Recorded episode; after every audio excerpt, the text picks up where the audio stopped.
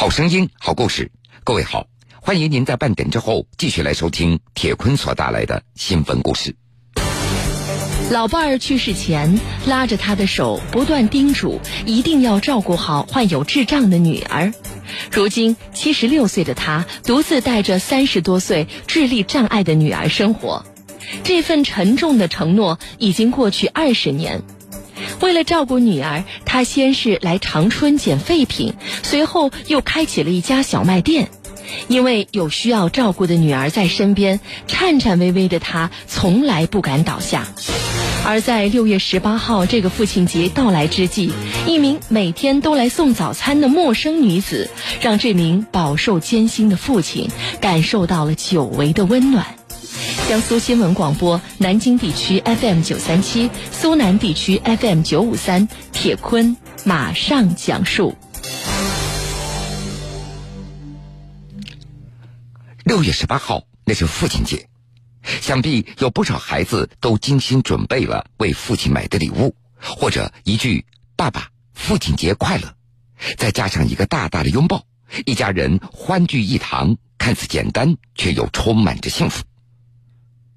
可就是如此平凡的幸福，对于长春市民李德富来说，已经二十九年没有体会过了。李德富中年的时候失去了大女儿，不到十年，老伴儿又去世了。如今在长春患有脑血栓后遗症的他，带着有智障的小女儿，在艰难的生活着。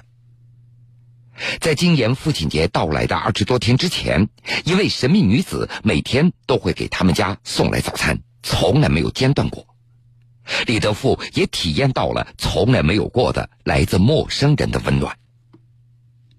今年已经七十六岁的李德富，早年间他住在长春市的农安县，靠着几亩地一间房，一家人的生活也算非常平静。每天离不开的那就是柴米油盐酱醋茶和夫妻之间的一些拌嘴。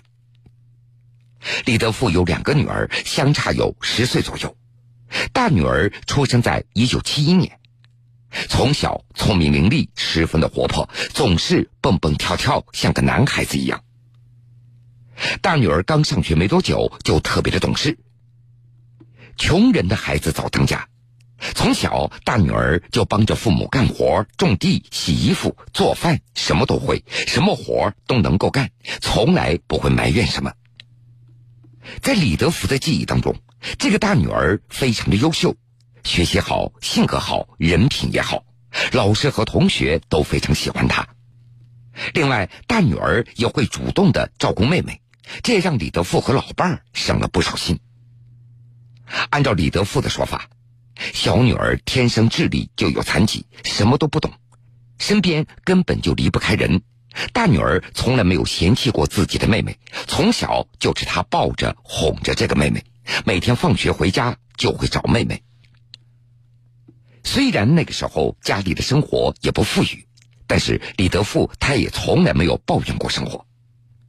可是，一九八八年的某一天，天塌了下来。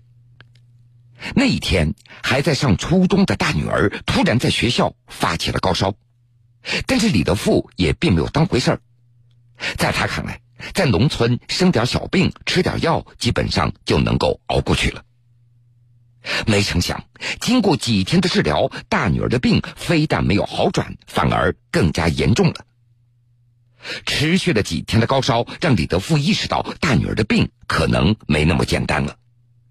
经过医院检查，确诊为急性白血病。从确诊到最后，大女儿接受了七十二天的治疗。这个数字时隔二十九年了，李德富仍然记得很清楚。临终之前，大女儿拉着李德富的手说：“爸爸，你给我治病吧，赶紧给我治病吧。”那年大女儿十八岁就离开了。从那以后，李德富的老伴儿精神也崩溃了。大女儿一走，老伴儿感觉到生活没有希望了。以前老伴儿也抽烟。但是，自从大女儿走了之后，老伴儿开始大量的抽烟了，一根接着一根。李德富他也曾经劝过老伴儿，担心他的身体。果然，九年以后，他的担心变为了现实。一九九七年，老伴儿因为肺癌也离世了。那天，老伴儿像大女儿一样拉着李德富的手，不断的叮嘱他：“老头啊，这个傻孩子，你可不要扔掉了。”嗯，我知道。李德富答应了妻子。如今，这份沉重的承诺已经过去二十年了，李德富他依然没有忘记。二零零一年，李德富变卖了农村的家当，带着小女儿来到了长春。在他看来，自己一个人的话，在农村他是根本无法照顾女儿的。来到长春，李德富就以捡废品为生了。后来，在很多人的帮助下，又开了一个小卖店。当时他只有一个信念：无论如何也不能够抛下这个女儿。大约是在十年前，李德富的小卖店换了一个新地方，也有了一个名字，叫做新桥头食杂店。二零一二年，不幸的事情再次发生了，李德富得了脑血栓，伴随着很多的后遗症。他看不清、听不清，走路还直晃悠，时不时的也会摔跤。拄着拐杖还好一点，要是离开拐杖的话，他走路的姿势就变得十分的奇怪了。双手弯曲九十度放在身体两侧，两腿不能够打弯，横着歪一下，这腿才能够挪一步。就这样晃晃悠悠，李德富一个人带着傻姑娘又生活了五年。记者沿着长春东荣大路一路东行，即将与长捷高速交汇的路的中间有一座桥，桥西头的路边有一座非常突兀的白色的小屋，这便是李德富父女俩的窝了。由于年久失修，房屋的门有些歪了，高度不足两米，伸手就可以碰到那油腻的屋顶了。进门的右手边就是一张床，李德富的小女儿就坐在床边。这个孩子寸头，穿着毛衣、长裤、布鞋，眼神飘忽着，双手在胸前十指相扣，不断的扭曲，不时的发出啊啊的叫声。李德富连忙喝住了乱叫的女儿。这时，小女儿的眼角突然有些湿润了，不断用双手抹着眼睛。李德富对记者解释：“孩子知道你们来了，非常感动，他也想感谢那个女的。”李德富口中的那个女的，是指这些天来一直帮着他们父女俩的一位女士。六月十七号，李德富向当地媒体求助，他想寻找一名神秘的女子。那是在大约二十天前的一个早上，一名年纪大约三十岁的女子突然来到他的小食杂店。李德富原以为她是买东西的顾客。没想到，这名女子留下一些早餐以后，匆匆的就离去了。而从那以后，这名神秘的女子每天早上都会给这对父女送来早餐。让李德富奇怪的是，这名好心的女子从来不会多说话的。李德富也问过对方的名字和联系方式，女子就是不告诉他。李德富就寻思着，自己也不能够总花人家的钱吧。他就想给女子一些钱，但是对方说了：“你要是给钱，我再也不来了。”于是李德富每天就接受这名神秘女子所送来的早餐了，豆浆、糖饼、牛奶、包子等等，每天固定的时间段总有两份够吃的早餐送到他们的家里，一天、两天、三天，至今已经有二十多天了，风雨无阻。李德富，他也曾经好奇的想跟随着这名神秘的女子，但是等他出门，人家已经走远了，李德富的腿脚那是跟不上的。有一次，他站在门口一直看着那个女子。那天，那个女子穿着红色的衣服，特别的明显。李德富看她一直走到新开大街才消失，他就猜测，这名女子很可能就住在那附近，因为。这名女子每天都是走着过来的。李德富对记者说：“如果没有神秘女子送来的早餐，不会做饭的他只能够和女儿吃点干粮，喝点水，或者干脆就不吃了。至于午餐和晚餐，能够应付也就应付过去了。干粮、大葱、面包什么的，但都可以。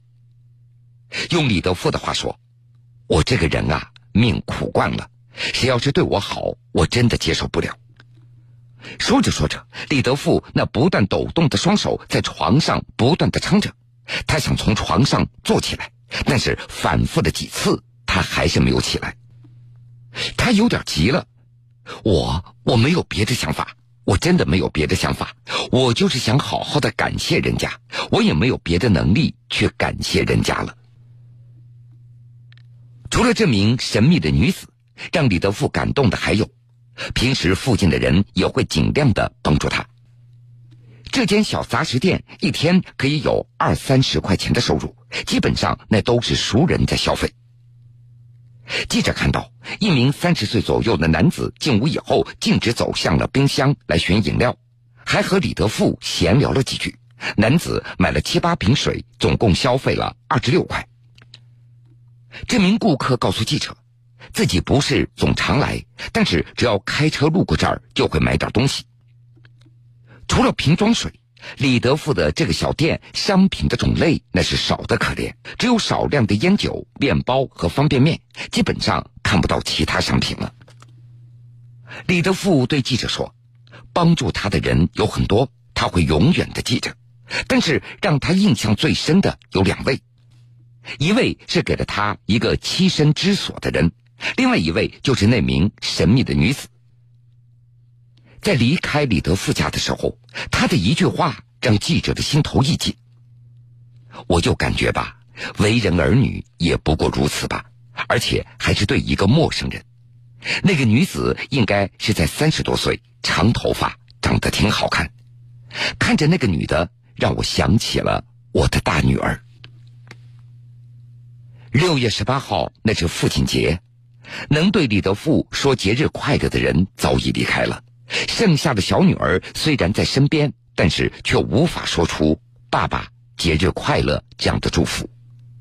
但是有了众人的帮扶，特别是那个陌生女子的暖心之举，李德富也感到了从来没有过的温暖。独具魅力的声音，在你的耳边。